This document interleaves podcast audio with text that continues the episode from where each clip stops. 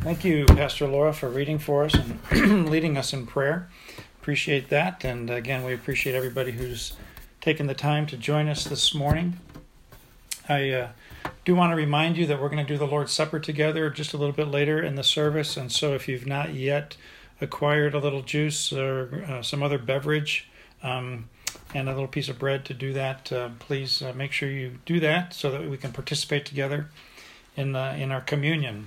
Well, not together personally, but we are together spiritually, and so we can still share um, communion together. I took my driving lessons from a guy named James McDermott, Jim McDermott. He ran an outfit called Cleverly McDermott Driving School, and so I uh, did my driver's ed with him. That was uh, just a couple years ago, in fact. And um, while I was doing that, he um, he insisted that we learn how to be focused when we were driving, which I think is a particularly pertinent message in our day and time with all the phones and the rest of the stuff that's in the car that can tend to distract us. And so then I got my driver's license, and on my first day out, my dad let me borrow his car. I may have shared this story with you before. My best friend Ronnie was with me. We took a tour from where we lived to a, a city, a town near us called Amherst, Massachusetts, where the University of Massachusetts at Amherst has its main campus. and we were there driving through town, and my friend was a little bit of a, a bit of a wild guy, and he was constantly looking at the girls, the college girls on the side of the street. And so I, being the dutiful friend that I am, I kept trying to correct him. And so I would look over at him and tell him not to look at those girls. I myself was not looking at the girls. I kept trying to correct him for looking at the girls. And one of those times when I looked over at him to correct him for looking at the girls, we were at a stoplight and I took my foot off the brake just momentarily and I tapped the car in front of us, had my first mishap on my first day with my brand new driver's license. Of course, I was in a panic. I was in my dad's car and wanted to check it out later. It turned out there was a little little kind of blemish on the on the bumper, but my dad never figured it out, and I never shared it with him, frankly. Um, and now he's passed along, and you can't share it with him either.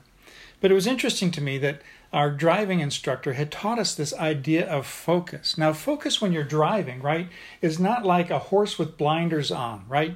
You're not just looking straight ahead and not paying any attention to what's to the left or to the right of you.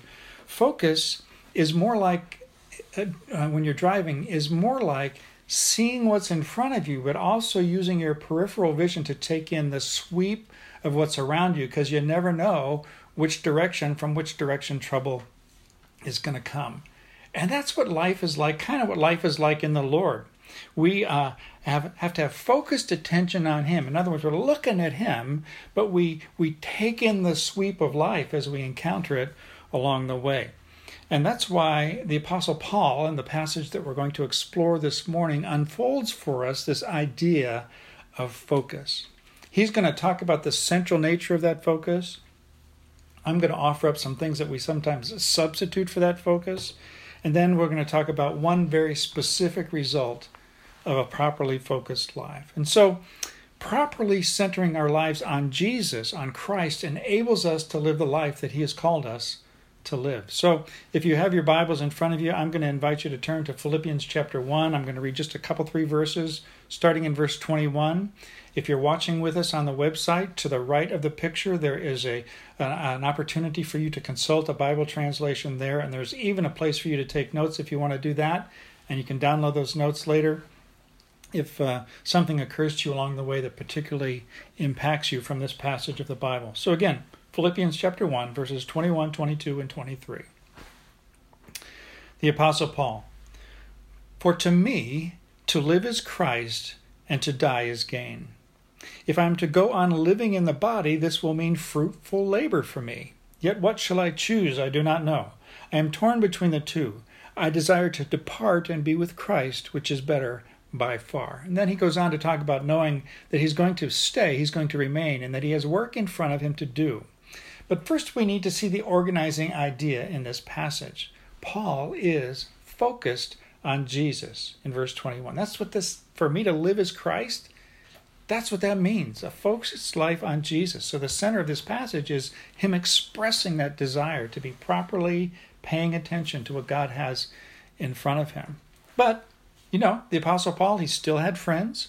He still corresponded. We know that because we have a bunch of his letters in our Bibles. He still made tents. He had a, a real job, and uh, and that's what he used to support himself as he traveled around the ancient world sharing the gospel. And I love the fact that the idea of the real job, real life. I had a military boss once when I was in the reserves. He knew I was a pastor. And so one day he said to me, You know what?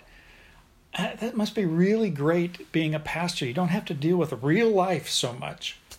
And I said to him, Listen, buddy, I was a reservist, so I could get away with saying, Listen, buddy, to my boss. I said, Listen, as a pastor, I see more of real life in a week than most people do in a year. And I submit to you, therefore, I submit to you that Paul was no less busy than we are. He was just focusing his busyness on the things of God and the relationships that that focus brought in his direction. Paul did not walk around in a Jesus trance. He uh, took in all of life. But all of life for him was in the context of his focus on the Lord. Now, you've seen those signs, those don't drink and drive signs or those signs they put up that say the, the, the highway patrol is on a lookout for those who are drinking and driving. And if you drink and you drive, you can get a, a citation for DUI, driving under the influence of alcohol. But here's the thing I think more of us, and I know this applies to me, well, I think we need to be uh, caught uh, as, as a spiritual DUI, spiritually driving under the influence. And we should let the things of God drive our attention and drive our purpose. So, for me to live as Christ. Paul was under the influence of the Spirit of Jesus, and therefore he kept his focus. That was his life motto. For me to live as Christ. But I think it's true that we can observe, right, that sometimes there are substitutes for living with a focused attention on Jesus. We don't always, at least I think, I don't always set out to kind of purposefully or unintentionally displace Jesus, but habit or complacency or becoming enamored with created things instead of the Creator can take hold. And it's important for us to realize, I think, that the substitute is not the genuine article. I used to be a Pepsi drinker, and if I have to drink a soft drink, I'll still drink Pepsi. And then they came out with Pepsi One. I got to tell you, Pepsi One it's not the real thing. Um, and it, the same thing is true in our Christian life. We need to be focused on the real thing, but there are some substitutes that we bring to bear sometimes, or which draw our attention sometimes, like this one. Instead of for me to live as Christ, for me to live as money. 1 Timothy chapter 6 verse 10 the apostle Paul is writing here as well. He says this, "For the love of money is a root of all kinds of evil. Some people, eager for money, have wandered from the faith and pierced themselves with many griefs. I am not making this story up. I had a good friend who was stationed at an Air Force base in, in Utah. It was Hill Air Force Base, still is Hill Air Force Base. And I had to go there on temporary duty from time to time because of some work I was doing, uh, doing for the Air Force. And uh, so this friend of mine was there. He and his family were there. I had known them from my first uh, duty station in the in the military, and he was got moved there. And so when I'd go to Hill Air Force Base in Utah, I'd hang out with him. And and so the first time I visited him, I said, "Hey Wayne, uh, what what were you going to church, man?" Because he was a Christian. We had been in a Bible study together, and so he told me about this little uh, Baptist church that he had found. Um, and uh, that they were really, really enjoying it, really, really getting plugged in. He and his family were getting plugged in.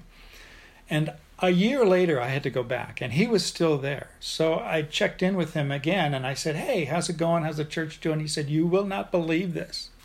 The church is gone.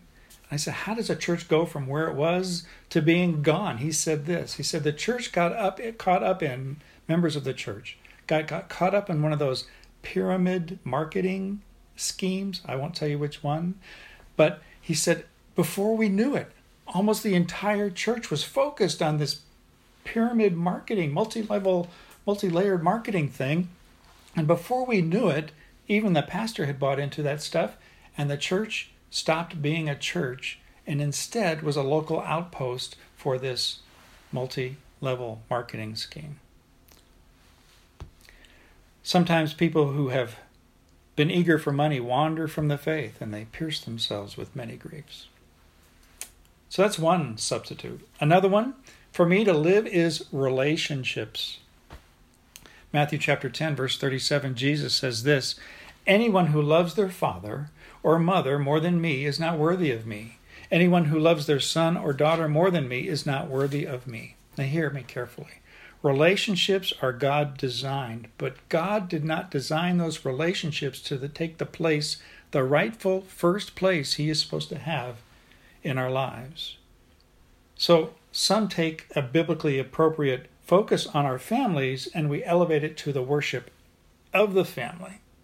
And here's the thing I've noticed, you may have seen this analogy before, but if we picture God at the top of a triangle and me and and my spouse or you and whoever is important to you in your life uh, on this triangle, the thing is, the closer we get to God, the closer we are to each other. So when at least in my experience, when relationships are out of whack, I think we can be sure that our focus on Jesus is out of whack as well. Or perhaps for me, to live is accomplishment in any variety of arenas, right? Sports, academics, community activities, you name it. But Colossians chapter 3 verse 23 says this, whatever you do, work at it with all your heart as working for the Lord, not for human masters, right? You see? God calls us to be excellent in our pursuit of whatever. But that excellence of pursuit is not designed to displace God's rightful place in our lives. I got to tell you, Pastor Laura and I, we are missing baseball right now. We are missing seeing the Red Sox play on TV. We were missing the hope to go see them play here in Kansas City.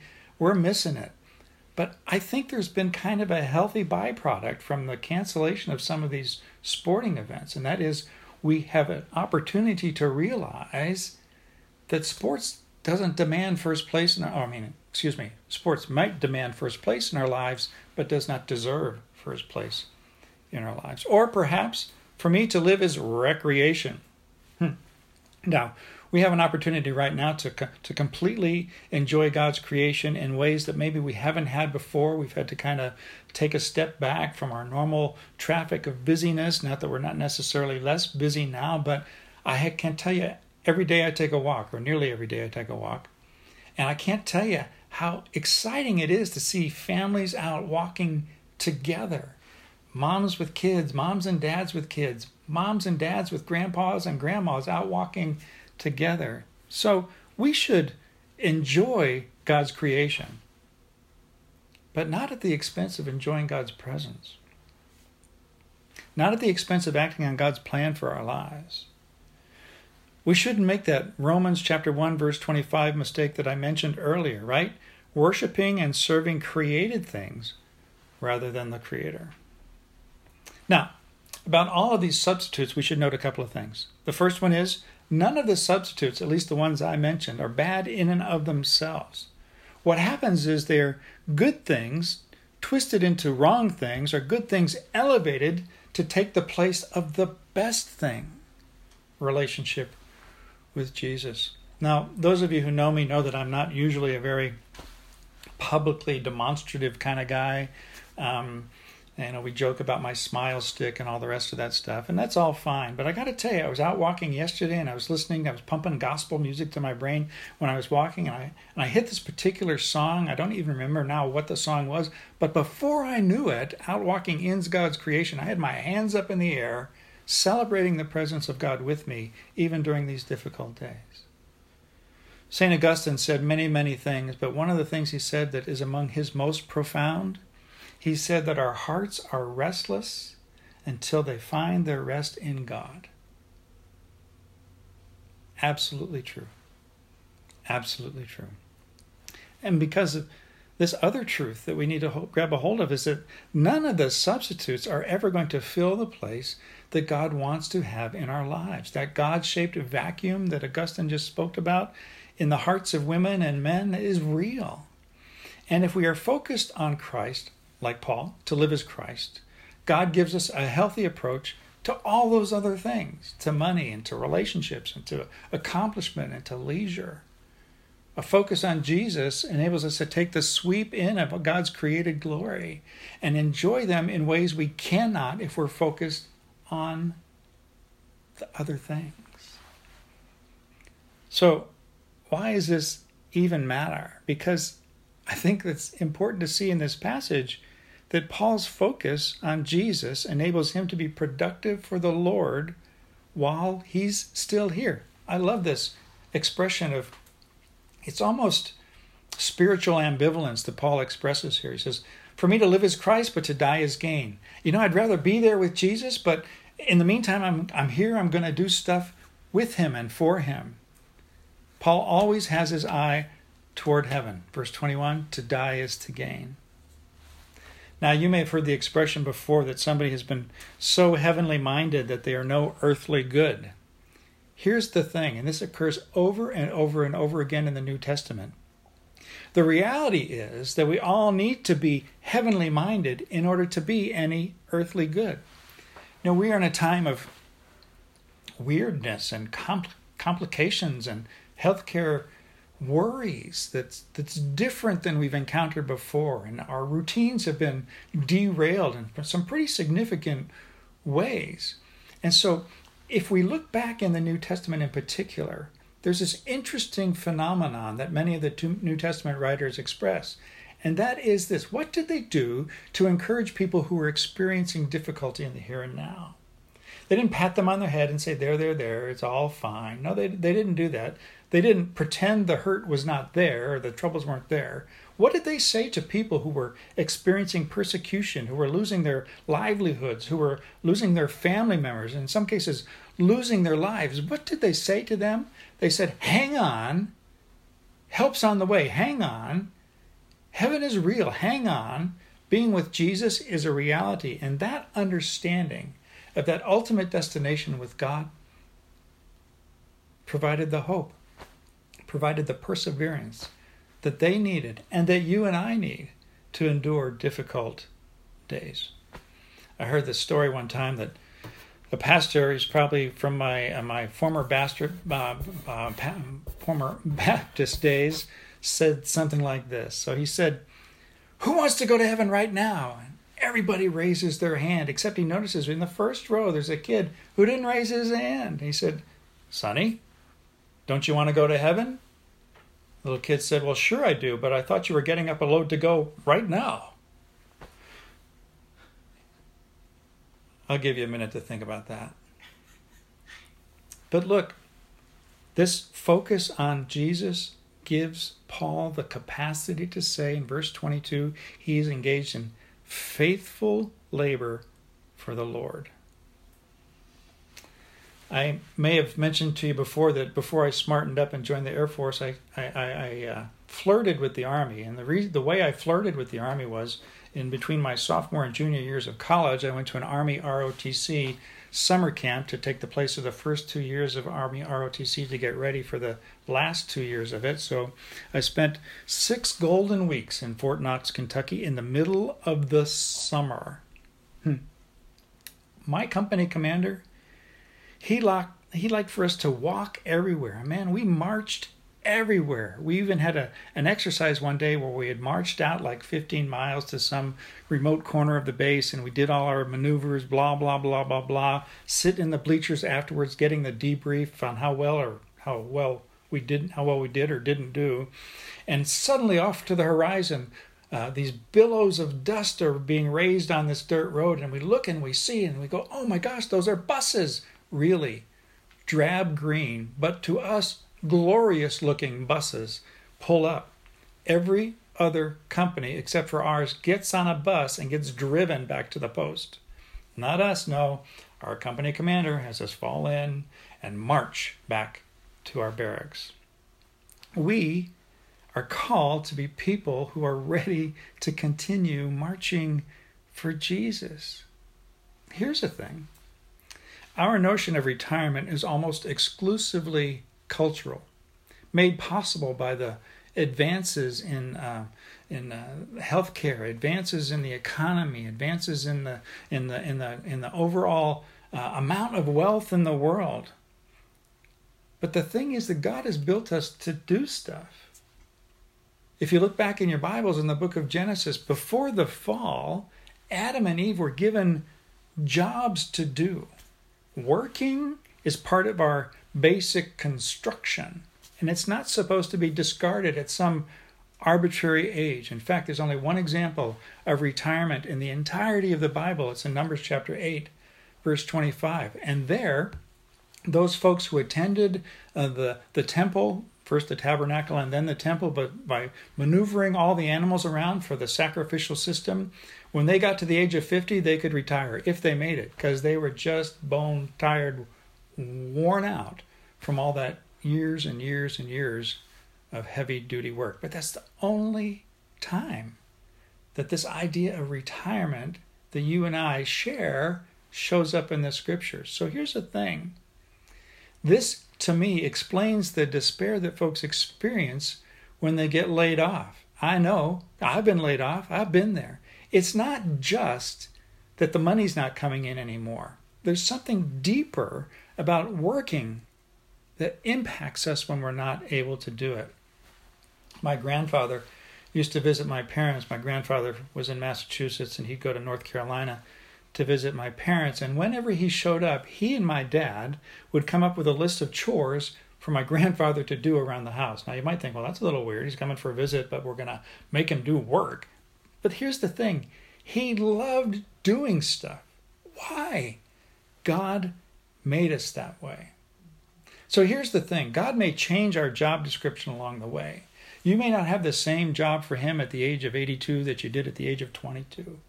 But you still, we still have jobs for him. We still have stuff for him to do. And it is this focus on Jesus, this understanding that through personal relationship with him, that the understanding that when we have a personal relationship with Jesus, the Holy Spirit of God comes to dwell in us and empower us to do the things that He has called us to do. We often get the cart before the horse here. We often say, oh no, we got to work, work, work, work, work, and to make God happy. No, that's not it. God graces us with the gift of Jesus. And when we accept that gift, then He says, hey, I got some stuff for you to do. Why, why don't you do that stuff? Why don't you join me in doing that stuff? There's an outfit in uh, that has a branch in Philadelphia, Pennsylvania. It's called Monell Chemical Senses Center. It's a research arm, and here's a, a, a thing that they do. I am not making this up. They research body odor. So they have people whose jobs it is to go around sniffing armpits. You ready to sign up? I, I have these weird ideas. I think, okay, I don't know the day or the hour that Jesus is coming back, but what if you were sniffing an armpit when he came back? I mean, shouldn't we be caught doing something more important? Shouldn't we be caught doing things God has called us to do, I don't think we should be caught, you know, sniffing armpits or other non kingdom trivials. The focus on Jesus and the focus on our eternity with Him is supposed to be the impetus for us to be productive as long as we're here. We need, I think, each and every one of us to grab a hold of this truth that to live really is Christ to follow him is our call. Pray with me. Father, we thank you for this idea that jumps out of the Bible from the Apostle Paul that we have a focus, and that focus is the work of Christ. And being properly centered on that focus is the thing that enables us to do all those other things you have called us to do. Help us, Father, live that truth. We pray in Jesus' name. Amen.